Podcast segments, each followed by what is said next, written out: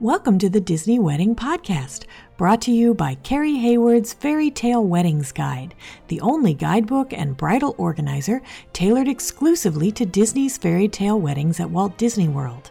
I'm Carrie Hayward, and each week I feature a different aspect of Disney weddings, from the latest news, information, and money saving tips to interviews with wedding vendors and real Disney brides and grooms. I also cover honeymoons, anniversaries, and engagements at the Disney parks and resorts. Join me now as the Disney Wedding Podcast celebrates romance at Disney destinations. Today on the Disney Wedding Podcast, we are taking an overview look at the Wishes collection of weddings and vow renewals at Walt Disney World. My guest today is Tierney Meyer, who had a Wishes collection event just a few months ago at Walt Disney World. And together, we're going to cover all of the details of this collection how much it costs, what the requirements are, what the minimums are, how to plan one, what the timeline is, everything that you could possibly need to know about having a Wishes collection event at Walt Disney World. So, welcome, Tierney. Hi, Carrie. Thanks for having me. Thanks so much for being on the show today. I think this is going to be really good to give people an idea of how this works firsthand by sharing your experience. Can you start off and just tell my listeners a little bit about your wedding and how you decided to get married at Disney World? Yeah, absolutely. I wouldn't have met Mike if it hadn't been for Disney. We met because of Disney pin trading. And when it came time to plan the wedding, the most natural place for us kept on being Disney. We tried to not do Disney. Like, honestly, we looked everywhere. and then we were like, nope, this isn't working. It's Disney. And so he, like, most like, I love his spreadsheets. I know it's going to sound weird, but I do. And he whipped out a spreadsheet one day and he's like, we can do a Disney wedding. And he, like, showed me all the numbers and made it all pretty. And I'm like, oh my God, we're doing a Disney wedding. And so it was just the most natural fit for us. Oh, that's fantastic. That's why I put a budget in the back of my fairy tale weddings guide because, yeah, a lot of times people think, oh, Disney, it's going to be super expensive. There's no way I could ever do one. But if you actually plug in numbers, sometimes it turns out it is doable. So it helps if you can have a spreadsheet or something like that. Absolutely. And I may have pulled stuff from that because I bought the book uh, when we were like, when it was a pie in the sky kind of dream. Um, and then I'm like, hey, look, this is what she's saying. Like, if we do that, will that actually work? And he, you know, he did the math on everything and even calculating.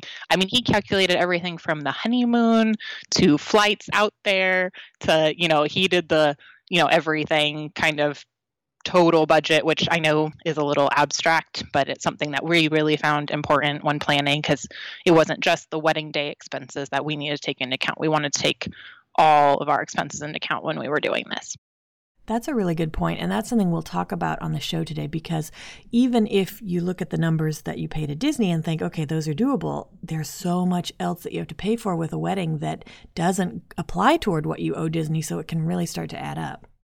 No, it definitely does. And I have some screaming deals that I was able to get outside of Disney. And then even with Disney, we really feel like we made every dollar.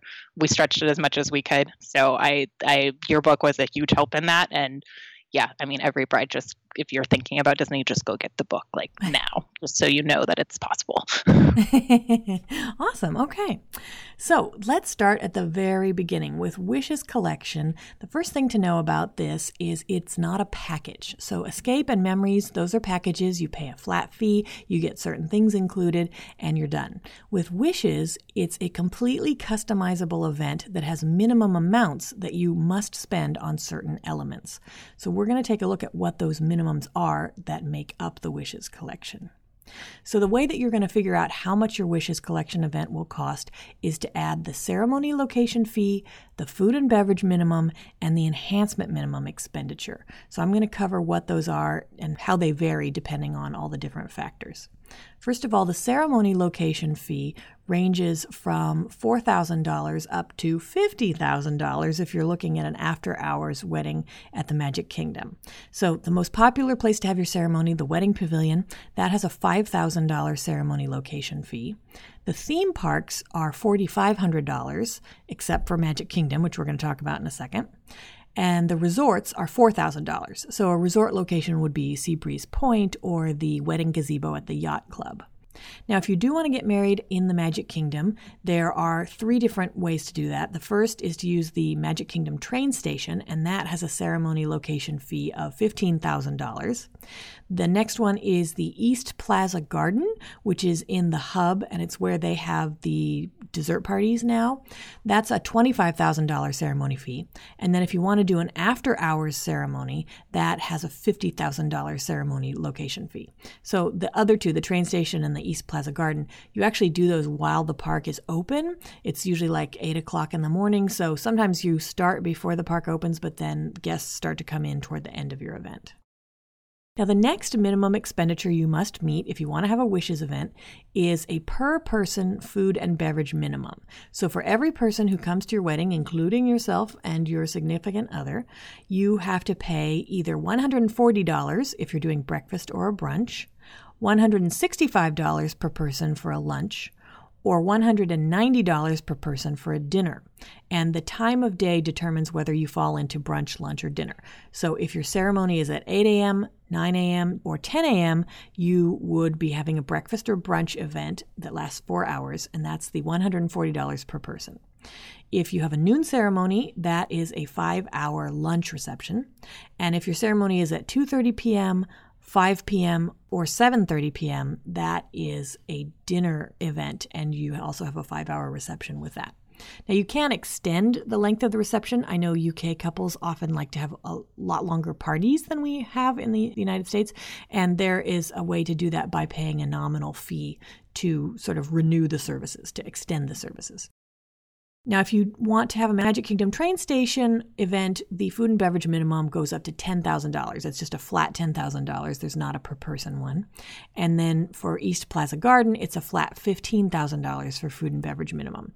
Disney doesn't really say what the food and beverage minimum is for the after hours ceremony, but on their website, they say that it's a it basically costs $180,000. So somewhere between $50,000 and $180,000 is how much you're going to spend on your food and beverage and your enhancement minimum. So when we were planning, this is going to sound silly, but the food and beverage minimum, I was like, I don't know, is that really enough? Can we feed someone for uh, you know $140 a person?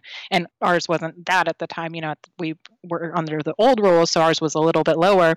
And my husband just looked at me and he's like, we're doing brunch and it's a hundred something dollars a person. They're going to be fine. Like they're going to have enough options. And it was totally true. It was one of those like concerns. I guess i'm just used to disney food prices being so high that i was like i don't know. I don't want to give them like a crouton and like a glass of water for a hundred and something dollars. But you actually do get so like no one goes hungry. I mean there was so much food and we didn't go over our minimum for our meals so just know that that price per person, if you're trying to stick to the minimum and you're budget conscious, you can absolutely do that. That's a great point because one thing that they don't make super clear is that the food and beverage minimum it covers all food and beverages served at your event and your cocktail hour. So you don't have to spend $140 just on the food people are eating for brunch.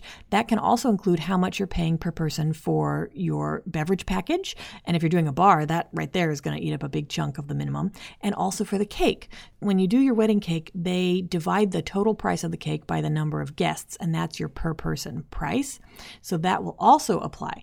So in that case, if you are trying to stick to, say, a 140 person food and beverage minimum, you might actually want to make sure your menu is $100 per person or less because your drinks and your cake are going to make up the difference, and that way you can stay right at the minimum.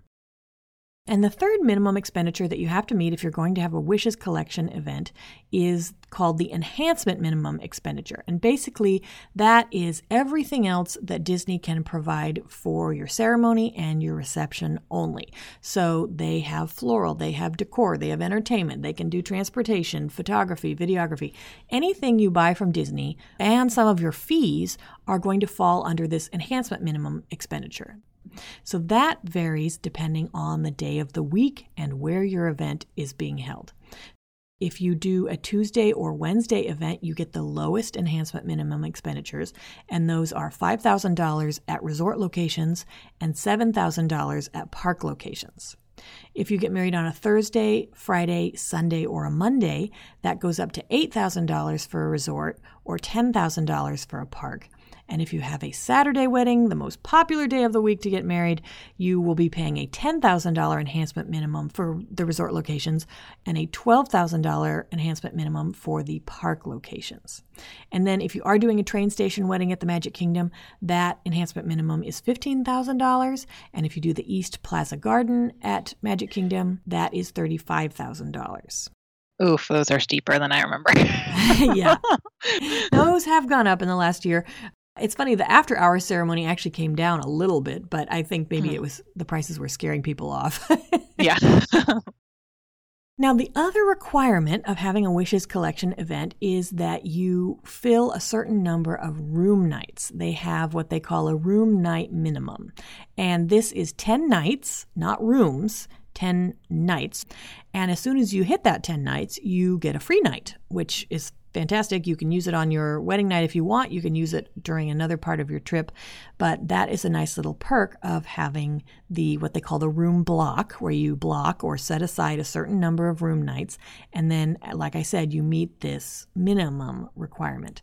The other neat thing about the room block is that you and your guests will get discounts at the resorts that you include in your block. Now, sometimes these discounts are not as good as the ones available to the public.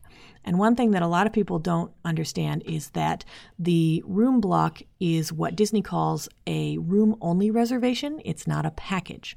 So if you or your guests do want to add the dining plan or anything that requires a package, meaning you have a room and tickets, you would not be able to book through the Disney's Fairy Tale Wedding room block and get that. So, what you have to do is you just book it on your own, and then you take the reservation number or you get your guest's reservation number and you give it to your room block coordinator, and they then apply those nights to your block. I know this sounds super complicated, and that's why I have an entire episode explaining this. And I talked to a bride who did a real complicated room block and has a lot of great tips. So, check that one out on DisneyWeddingPodcast.com. Yeah, definitely don't panic. Like the room block is helpful to you. It shouldn't be stressful. And we had a last minute cancellation and Disney completely worked with us. You know, we dropped below our I don't know if they're supposed to do that, but we dropped below our our guaranteed number and because someone dropped out like 2 weeks before our wedding and they just were like it's fine, don't even worry about it and you know, uh, it, we weren't charged anything additional and it's we got discounts on our nights at our resorts for our entire honeymoon through our room block. So it totally is helpful and just Disney can explain it if you're panicking about it. It's meant to it's meant to be a, a tool, not like a stressor. Yeah, and I think the only reason it is so stressful is because it's one of the first things you have to do in order to sign a contract. So you're just getting your feet wet with Disney. You're just starting to understand how all this works, unless you have my guide. And suddenly they're saying, you need to tell us where all of your guests are going to stay in a year when they show up for your wedding. So sometimes it can seem complicated or like, how do I know where my guests are going to want to stay? And that's why I have this episode where we talk about how you can guess or estimate that. The other thing to know is that you can actually waive the room block. So they don't advertise this a lot, but if, say, you're coming over from the UK, and a lot of people from the UK like to stay in holiday villas off site, so they're not going to stay at a Disney owned resort, so there's no way you're going to meet a minimum number of room nights, Disney will waive the room block. But again, they don't really advertise that. It's just don't stress out about it. The other thing is, in 11 years of doing this, I have never heard of anyone actually being charged for unmet room nights. So I think, like as happened with Tierney, that if you have a weird situation, something special comes up, don't worry about it. They're going to work with you on it. Yeah, absolutely. And just try to remember that it's kind of an abstract thing when you first start planning like oh gosh people are starting to book hotels and it's like yeah i haven't even sent out invitations yet you know like they're i feel like they definitely put the cart before the horse a lot of the times with disney and then right. you're like oh wait am i supposed to be at that point in the planning process? But they always have you ready and you can always adjust and work with them and use the tools you know when you're ready for them. Exactly. Yeah it's not set in stone so don't stress out too much Okay, so the other thing that you are going to be charged when you have a Wishes Collection event is a 24% service charge and 6.5% Florida sales tax. So the service charge goes on everything that people serve to you, basically all food and beverages, and then some other little weird things like audio visual setup. So like if you have an iPod set up at the reception, they're also going to charge you a service charge. And then joy of joys, they put the sales tax on the service charge as well. So they charge you sales tax on the original charge and on the service charge on top of that charge. So it can be really complicated. This is why I put a self calculating budget in the back of Carrie Hayward's Fairy Tale Weddings Guide, because all you have to do is enter how much you think you're going to spend on all these things, and the budget will automatically figure out how much the service charge will be and how much the tax will be, and then it shows it as a separate line item so you can see exactly how much you're paying in service charge and tax yeah, that that extra service charge and sales tax totally was eye opening for the iPod hookup. They quoted us for that. We were like, oh, never mind. We'll just buy a Bluetooth speaker. like we're good. That's great. Yeah, and that's a good tip too, because depending on your location, if it's someplace small like the Napa room or the attic, you don't need a huge sound system anyway. So, when you have a Wishes collection event, they say there is an 18 guest minimum, but there's no maximum. So, you could have as many people as you want.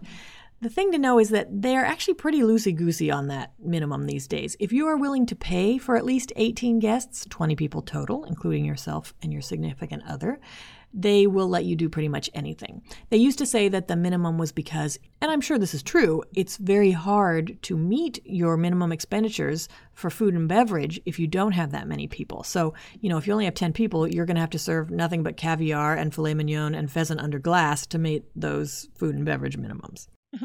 Well, you know, if you're going for the high end event, that works out right. when you decide to have a wishes event and you sign your contract, you've set up your room block, you're ready to sign your contract, they require a $4,000 deposit. And what they do is they put 3000 of that toward all of your minimum expenditures and they hold $1,000 in reserve so that if on the wedding day you suddenly add something or you go over if you decide to do a bill on consumption bar, they can take it out of that. And then if you don't go over, you get that $1,000 back after your wedding. It takes about 2 weeks and if it isn't showing up, check all the different credit cards you used because in our case we had paid with two different credit cards and the refund went to one that we only used once and not the one that we used most of the time. So it's just something to know. Yay a surprise thousand dollars later. It's always nice. Exactly. Or a where the heck is my thousand dollars? Oh it's on that card. So now, the cool thing with wishes is you can plan, you can start planning a lot earlier than with escape and memories. So you can do a site visit up to 24 months out. And a site visit is where a sales consultant takes you around. Usually you see about three places. It's hard to see more than that in the time allotted. And this is a good opportunity to see the places that you can't get to on your own. So the wedding pavilion, you can usually walk up, and if they're not having an event, you can go inside. But if you were interested in Living Seas Salon, which is a private lounge inside, inside Epcot or the attic. yes, the attic, which is at Boardwalk Inn, but the door is always locked.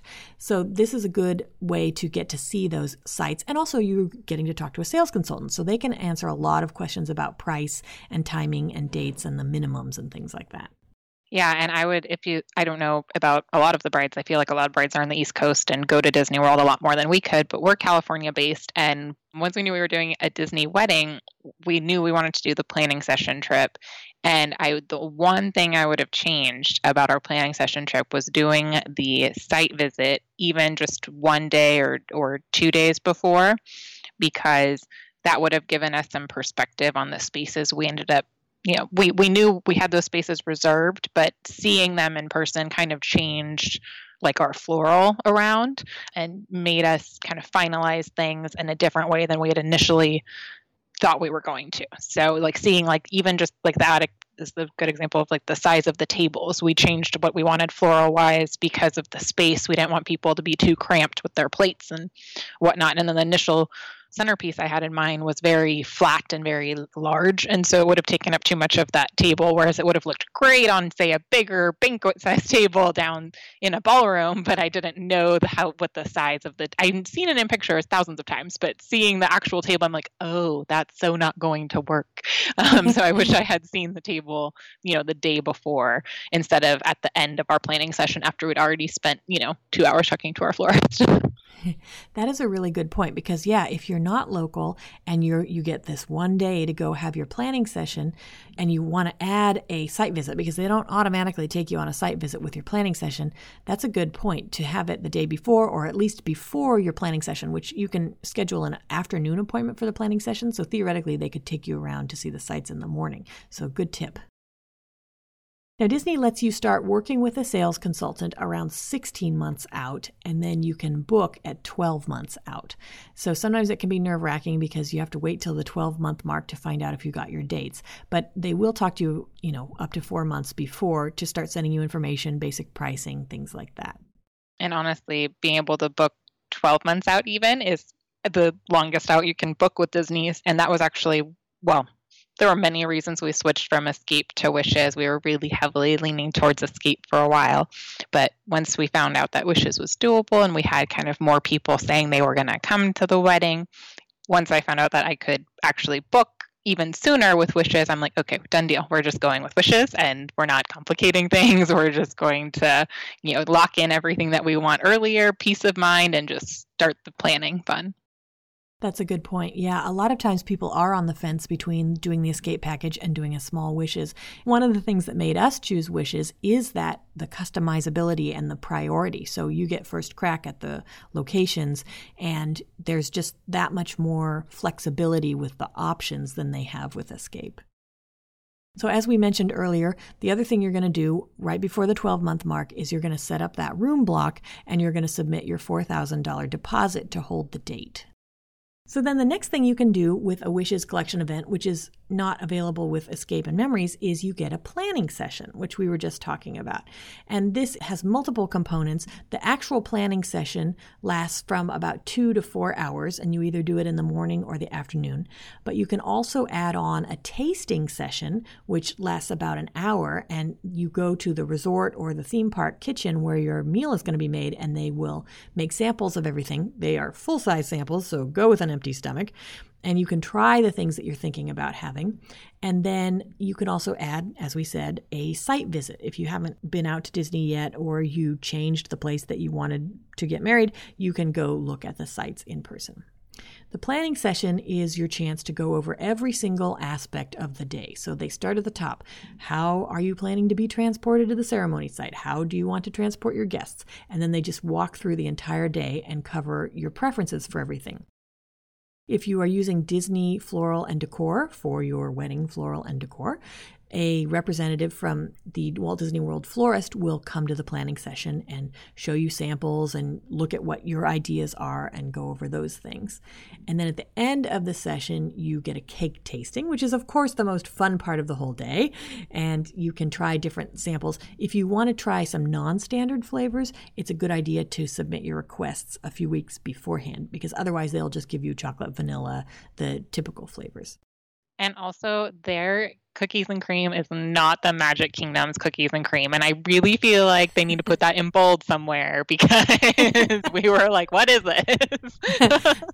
That's interesting. So, yeah, if you're trying to replicate the gray stuff, some people say, oh, yeah, it tasted just as good. But this is interesting to know. If you're a purist, you may not find that the gray stuff provided at your wedding is the same as the Magic Kingdoms. well, we, we thought that, yeah, because of your podcast, I said, you know, like, oh, I really want to try it, like, you know, these are the flavors that we're interested in. I sent them, I guess, too many, and and I'm like, okay, well, we don't need to try the the cookies and cream because we've had the Magic Kingdom one. she's like, oh no, it's different. I'm like, thank goodness you said that because if I had put that in the cake, I would have been like, that was not the great stuff, guys. okay, this is a good tip. Breaking news here on the uh, Disney Wedding Podcast. but yeah, the planning session, I have an entire episode about the planning session, and that will break down all the things, what to expect, and what you should bring, and how long it's going to last. All of those things are in that episode.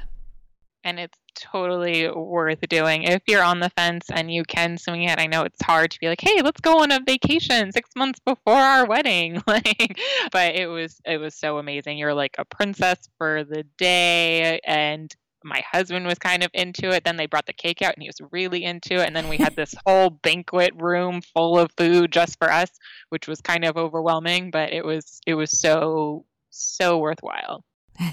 That's fantastic. And I also like to suggest, if possible, if you can arrange to have like an engagement photo session or just some kind of portrait session with your wedding photographer when you're out for your planning session, and you can coordinate it with a hair and makeup trial with the cosmetologist you're going to use for your wedding, it is a great opportunity to see what your hair and makeup look like on film. I actually changed my makeup look after seeing our engagement photos, and I was so glad I had that opportunity. Totally. And if you're not from a humid climate, getting to experience it with humidity because I thought I wanted down curls. And then after three hours, I'm like, that was a terrible idea. Thank goodness I did the test run to see if it would hold, and it did not hold. Good tip. So then, about six weeks after your planning session, they will send you the banquet event order, or BEO. You hear brides talk about their Disney BEOs a lot, and an estimated budget.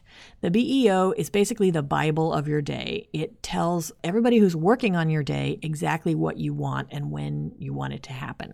So you basically you go over it with a fine tooth comb because if it's not in the BEO, it's not going to happen.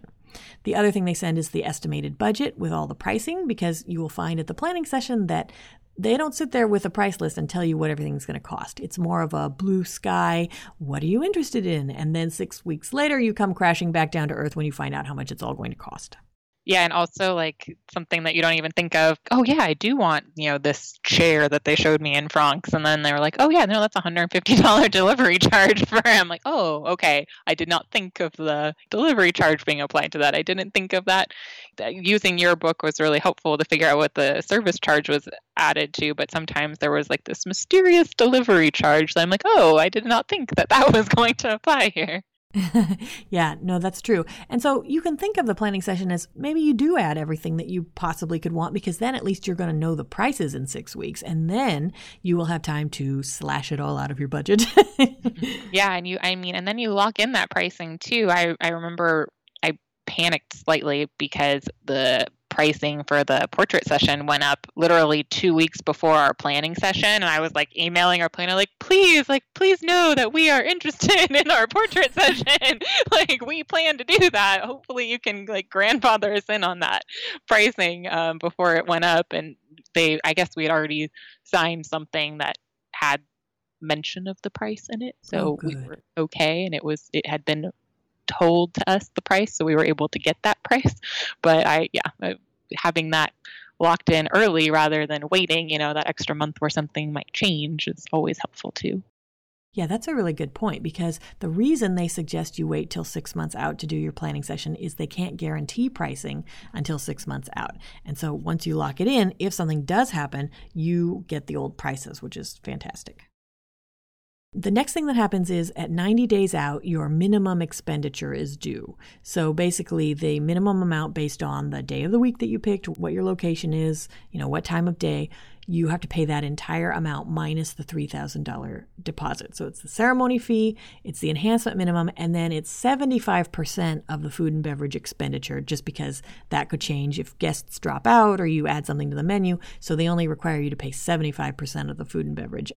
Yeah, and knowing that that one thousand dollars doesn't count towards you know my you know minus the three thousand dollars instead of minus minus four thousand dollars makes a big difference too. If you were suddenly like, hey, I swear I gave you a check for more than this already, the one thousand will be set aside. At that moment, when they send you that extra that that amount due, know that that one thousand dollars is not in that. yes, that's a good point. And then the final payment of any remaining amount is due 30 days out. So that would be the other 25% of your food and beverage, plus the tax, plus the service charge, and then any extra expenses, anything you've added since then. How they calculate it is based on your estimated guest count, but you can still change it if you know you know that people have dropped out or you're adding people. And then, as Tierney mentioned, the other $1,000, they hang on to that in case there are any overages that they need to cover, and then you get it back after the wedding. Again, bonus thousand dollars, always good. yeah. Let's take a look at the timeline for a Wishes wedding day. Basically, you start with the photographer meeting you at your hotel room or in the lobby of your hotel for portraits. If you don't want to do a first look, the photographer would shoot the couple separately.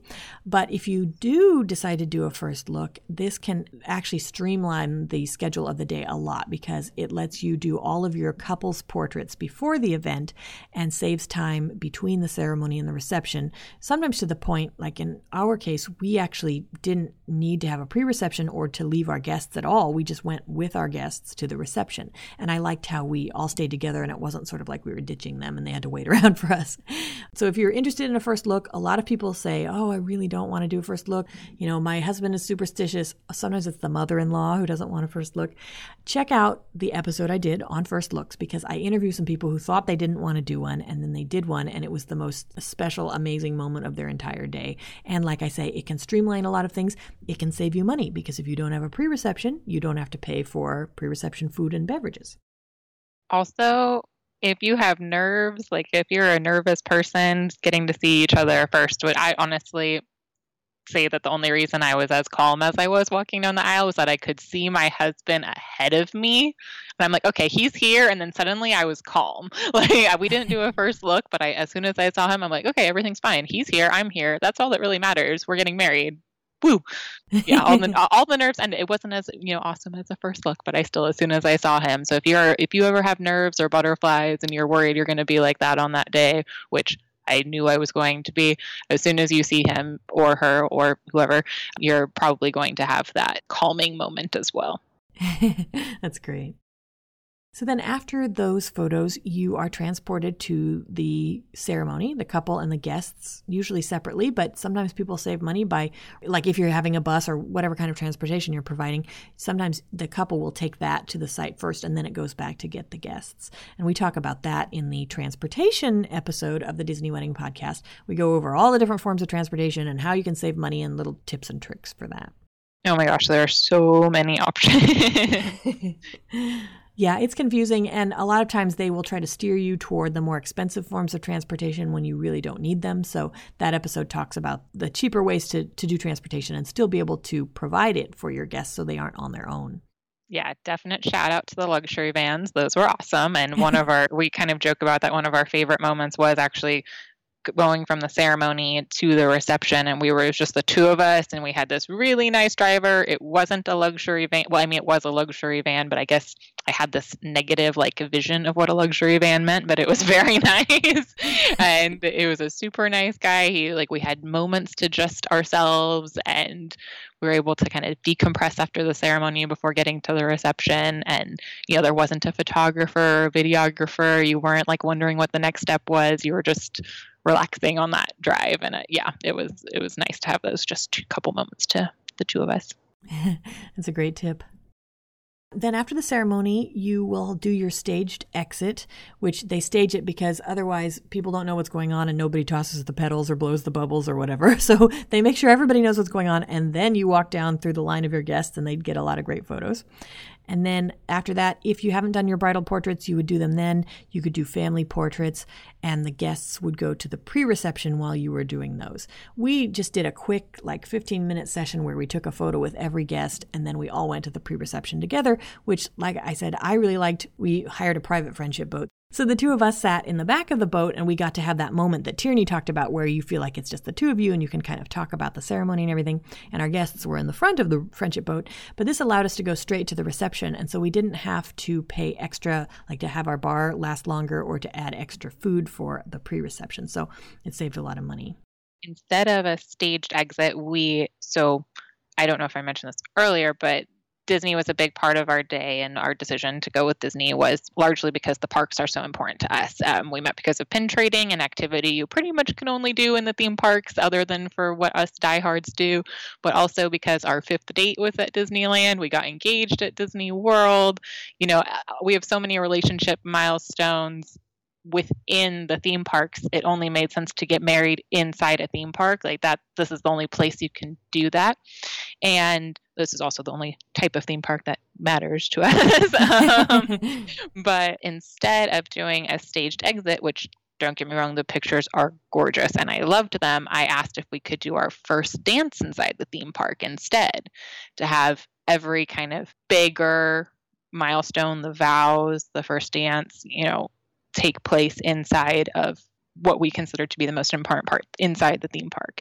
And um, that was a really special thing for us. We went back recently and we played our song and kind of did our own little slow dance, kind of recreating that moment. And it was really, really special. That's fantastic. How did it work? Did the guests all stick around for that or how did you do it?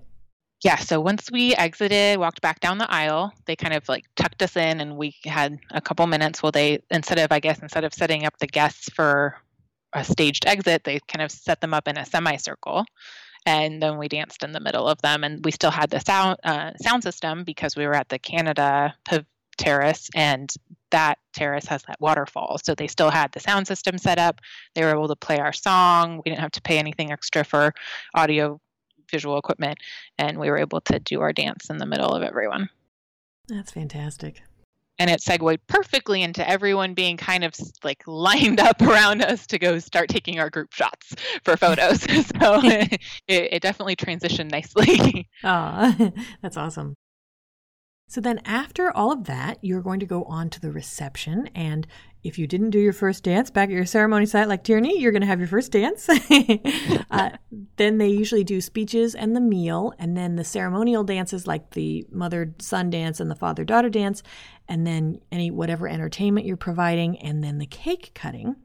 And then optionally, a lot of people at Disney weddings like to add a dessert party in a theme park or over at the Contemporary Resort or the Grand Floridian Resort. And sometimes they add them directly after, or my recommendation is to have them, like if you have a morning wedding, to have them you know, that same evening, but with a break in between. So everybody gets to take a nap. The bride gets out of her dress if she is uncomfortable. And then everybody gets back together in the evening for this dessert party. And it's something fun to look forward to so that your day isn't over as soon as the reception is over. It lasts a little bit longer. I am so thankful that our day was not over. like at the reception, I'm like so thankful that we were able to do the dessert party. It was just such a talk about something you can only really do at Disney to that caliber, having a fireworks show, you know, so perfect like that. It was just a, a magical end to a perfect day. That's fantastic. Where did you have your dessert party? Italy Isola West. That's one of the top views. That's fantastic. Yeah, you feel like you're kind of touching the fireworks. There were definitely moments where I'm like, those are close. like, yeah, it's like head on, and it rarely gets problems with wind. Like some of the other locations, the wind will blow the smoke depending on which way it's blowing, but Italy has always got a perfect view. And you can even see straight to the Epcot ball, which I thought was fantastic. So you have this like beautiful picturesque view all the way through the front of the. Well, I mean, obviously you can't see the front of the park, but all the way through the park, and it was just the perfect setting. That's wonderful. Now, one thing to know about the dessert party is that it doesn't count towards your food and beverage minimums or your enhancement minimums the way it used to a few years ago, which is unfortunate because it was a great way to meet those minimums and incorporate this extra event. So now it's something that you're going to be paying for on top of the minimums for the ceremony, the food and beverage minimum for the wedding, and then also the enhancement minimum for the wedding but don't be discouraged. It's totally worth it. Like there are a couple additions that we did. Okay, we did a lot of additions that didn't count to our minimums. Like we did, there was definitely a moment where I'm like, I'm not going to do anything that doesn't count towards our minimums. And then my husband just looked at me. And I'm like, well, that didn't actually pan out. My bad. but there, they were. There's definitely nothing that we paid money for that we're like, we regret that. There's nothing that we have had that thought about. That's great to hear. Yeah. And if you don't want to do a dessert party on the day of your event, you can always use it as a welcome party or a rehearsal dinner, or sometimes people have a dessert party as a farewell event. And then the other thing to know about dessert parties is that if you're in a theme park, you can incorporate a ride mix in. So this is something Disney doesn't really mention, but it's a fantastic, unique, another only at Disney thing where for $15 per person, your group is escorted on the last ride of the day. So it has to time out with it's usually it's in Epcot. It has to time out with the park closing, and then they lead you to the ride, and you're the last people to ride it, and you don't have to wait in line. If you had a Fantasmic dessert party, you could also do a mix in in Hollywood Studios, like a lot of times people do Tower of Terror. So that again, it's fifteen dollars per person who doesn't have park admission. If they have like an annual pass or something, then you don't have to pay the fee for them. And you're free too. Like you and your husband are free. Right, yes. So Disney's Fairy Tale Weddings, they charge a $10 viewing fee for in park fireworks dessert parties, except for the couple. They are free. And then it would be an extra $15 per person if you want to add a ride mix in. But again, the couple is free. So that's a nice little perk that they add. And then the other option is you could do a ride buyout. Usually those are done if you're having your entire reception near a ride, like if you're in Tower of Terror Courtyard or you're in Animal Kingdom in front of Expedition Everest. You can buy out the whole ride and keep it running for your entire event, but that costs an average of $9,000. So that's usually something that's done when you're doing your whole reception there, not just your dessert party. Yeah, we did a ride mix in after our dessert party and it was so awesome. Not only did we get to enjoy the fireworks and the desserts and everything, but on our way to our ride mix in location, we got to stop in a couple extra bonus countries and do like a couple quick snap like snaps with our photographer.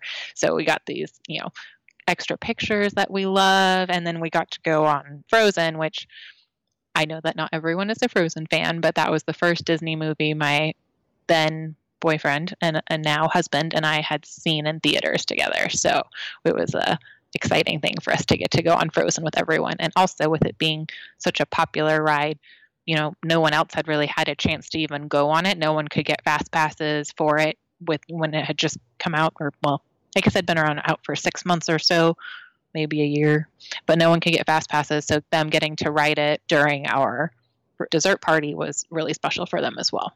That's fantastic. And I don't think you have to be a Frozen fan to love that ride. It's so much fun.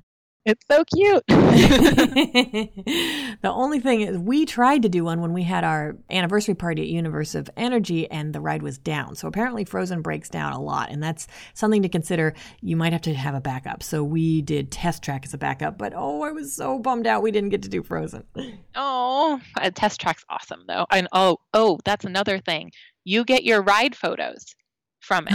Oh, that's and right. I know that, that might not sound cool to some people, but but I thought it was awesome to have a ride photo from Disney with me and my husband in our wedding outfits. Like we're, you know, it was such a cool thing to have um, for the random theme park memorabilia that we have. That's a great tip. So let's talk about some frequently asked questions for Wishes collection weddings and vow renewals. Oh, and I should say also, if you are considering a vow renewal, Disney treats vow renewals and weddings interchangeably. So everything we're talking about applies to vow renewals. There's not a different price for that. The only difference is that you don't have to show them a marriage license. So let's look at some frequently asked questions. First of all, people want to know what venues are available for ceremonies and receptions. This is something Disney's not super great about volunteering this information. I think because they love weddings that take place at the Wedding Pavilion and the Grand Floridian because they're so easy to pull off. And when you do a park, then the weddings team has to work with the park team and it can get kind of complicated. So there are a lot more venues than you will see just on their website or you will have mentioned. And I have a link to all the venue photos on my website, fairytaleweddingsguide.com. So you can look by park, by resort, and see all the different options. Some of them are more conferencey than others. Like I don't think I've ever seen a wedding reception in the Odyssey at Epcot, but hey, if you're into like late 70s, early 80s architecture, that is the place for you. Some of the Epcot, yeah, decor, I'm like, oh, they haven't updated that in a while. Another question Can you have a reception in the Magic Kingdom? So, right now, the only way to have your actual wedding reception inside the Magic Kingdom would be with the $180,000 after hours wedding. Even if you do the train station ceremony or the East Plaza Garden ceremony, you're going to have to have your reception at one of the resorts nearby. You can't do it inside the park. Now, the other parks, yes, you can have a reception, but you might need to wait until two hours after park closing. It depends on the park. So, like Epcot is cool because World Showcase opens later, so often you will see people do brunch receptions, you know, outside in France or something, and it's more of a private event. But like Animal Kingdom or Hollywood Studios, you would need to wait until two hours after the park closes before you can start your event. Sometimes they can fudge that for our Universe of Energy party because we didn't want to start eating at 11 o'clock at night. So we kept bugging them and kept bugging them, and they kept bugging the parks team. And finally, they let us start at, I think it was about an hour earlier. So that's always something to just keep checking if it's important to you. Do we get annual passes with our wedding? Unfortunately, no. They used to give you annual passes when you got married at Disney, and now they do not. They don't even give you magic bands anymore. oh wait, they don't even give you magic bands anymore? Nope. Hmm. That's a bummer. we missed the we missed the annual passes too. But what's funny about that is we had like we just missed it by like less than six months for the oh. annual passes, and we were like, so he, I remember he took he took the spreadsheet out and he's like, well, one more thing we're changing before we had even gotten to our planning session. Um, and I think you broke the news on a podcast, and I was like, come on, guys, not even annual passes. And then now they're not even giving magic bands. Come on. uh, so, and that was also a, a, great way to kind of justify, like, well, the price of the wedding includes free annual passes, so that's a thousand dollar savings right there. yeah, like that means we could go this many more times, which may not again be savings, but still justification. yeah, really, they should be. They should figure out a way to afford to add them back to the package because then they hook you and you have to go back for your anniversary. yeah, exactly. Another question I see a lot is Can I bring my own floral and decor? That depends on where you are going to be. So, if your reception is at an indoor convention center space, yes, you can DIY. You can hire an outside vendor, which is a great way to save money or to get a lot more bang for your buck. And I have a show on that where I interviewed a bride who did a ton of stuff at the Contemporary Convention Center through outside vendors and saved so much money and had a beautiful wedding. There's a page in my fairy tale weddings guide called What Can I DIY and Where in the wishes chapter, and that has a whole breakdown by location. Like I'm at a resort, it's inside. I'm at a resort, it's outside. I'm inside a park.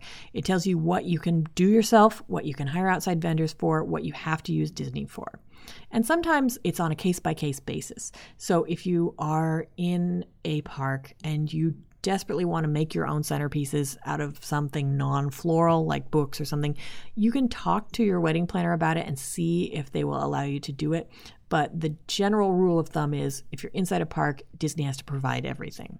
Also, some of it applies to like photo booths, like so an aspect that I didn't initially think of as centerpieces or like floral and decor, but it, like uh, having the space to set up a, traditional style photo booth from an outside vendor. They were not you know flexible on that at the attic so i don't know and i also I, I thought of the attic as a convention center space i thought of it as being at the hotel and being but it's not a convention center space and i understand why it's not treated the same way. But for some reason in my brain, when I was thinking about it, I was like, oh, we're at a hotel, therefore we can do whatever we want. And then I had the realization once we were at the planning session that, oh no, this is a hotel venue, but it's not a convention center space. It has its own rules and it is has more restrictions. Yeah, that's a good thing to point out because Atlantic Dance Hall, the Attic, Ariel's, these are all special venues. They call them special venues. So they are at the resorts, but they're not ballrooms. And I think that it's just the ballrooms are in convention centers that have the facilities to facilitate vendors coming in and out. But with places like the Attic, which is at the end of a really, really long hall in the middle of the DVC wing, they can't have outside vendors or people from your wedding traipsing in and out and setting stuff up for you. Right.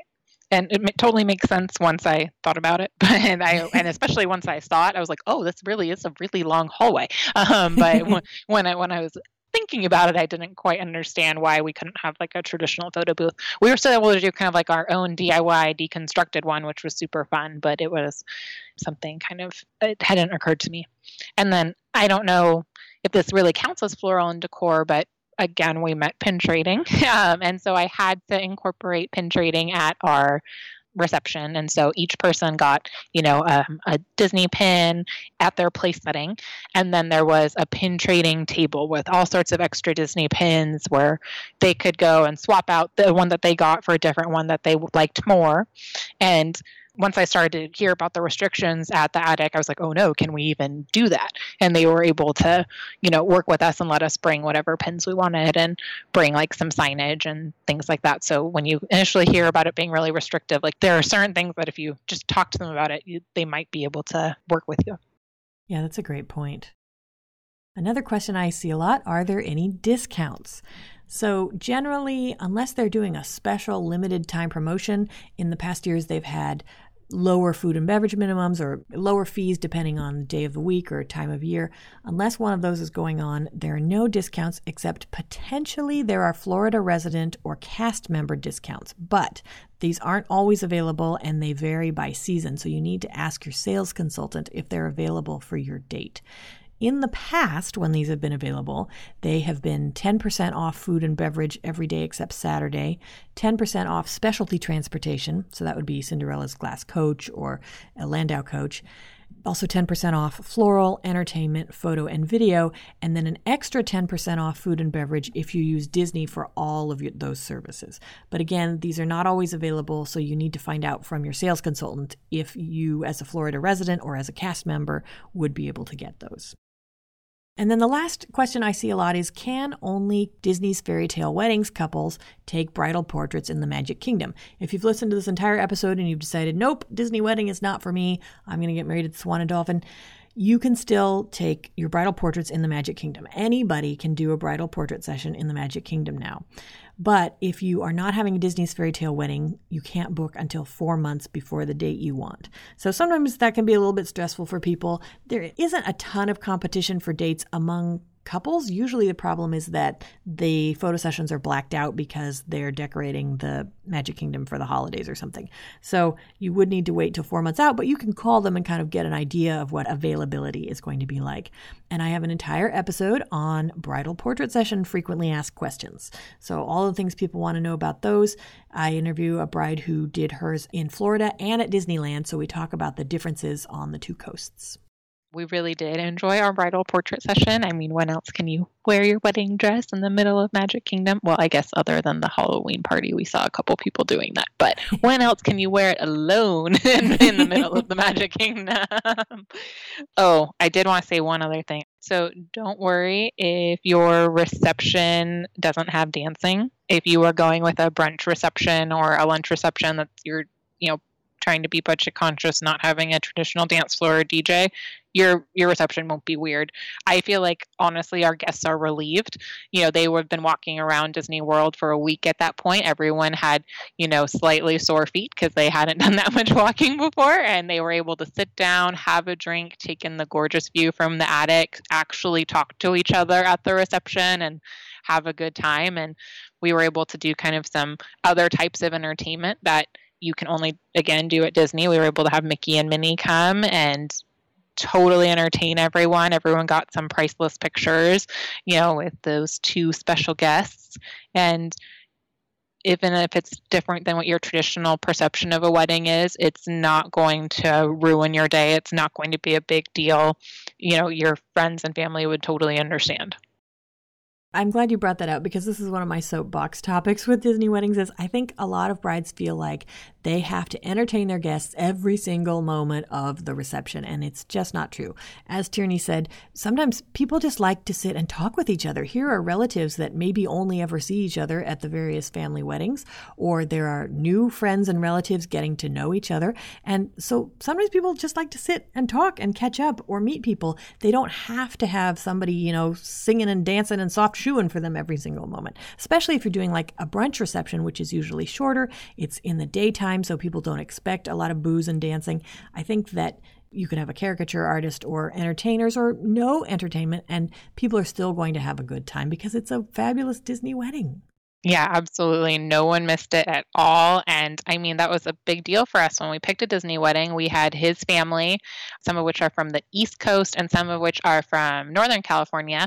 And then my family, which were from Colorado and Southern California. So these groups that never really even get to mix were able to you know, get to know each other through a whole week of wedding festivities and then really get to sit down and talk at our reception and get to rehash all these great memories that they've made together. Dancing was the last thing on anyone's mind and no one missed it at all. That's great to hear. And if you've gotten to the end of this episode and decided that the Wishes collection is not for you, I have two other overview shows. I have a Memories collection overview for the smallest package that Disney offers, and an Escape collection overview that talks about everything you get with the 20 person Escape package. But hopefully, we have been able to answer a lot of your questions and set you up to get started planning a fantastic Wishes event at Walt Disney World. Tierney, thank you so much for taking the time to chat with me today. I think you've offered a lot of great tips and helpful insights for anyone who's considering the Wishes collection. Of course. Thanks for having me, and thanks for being the most constant resource for Disney brides that are in the middle of planning out there. That's our show for today. I'm your host, Carrie Hayward, inviting you to join me again next week for another episode of the Disney Wedding Podcast. In the meantime, send your comments, questions, and suggestions to info at DisneyWeddingPodcast.com. Past shows are available in iTunes and on the show site, DisneyWeddingPodcast.com. And for instant answers to all your Disney's Fairy Tale Weddings questions, check out Carrie Hayward's Fairy Tale Weddings Guide, available as an interactive ebook with continual free updates at fairytaleweddingsguide.com.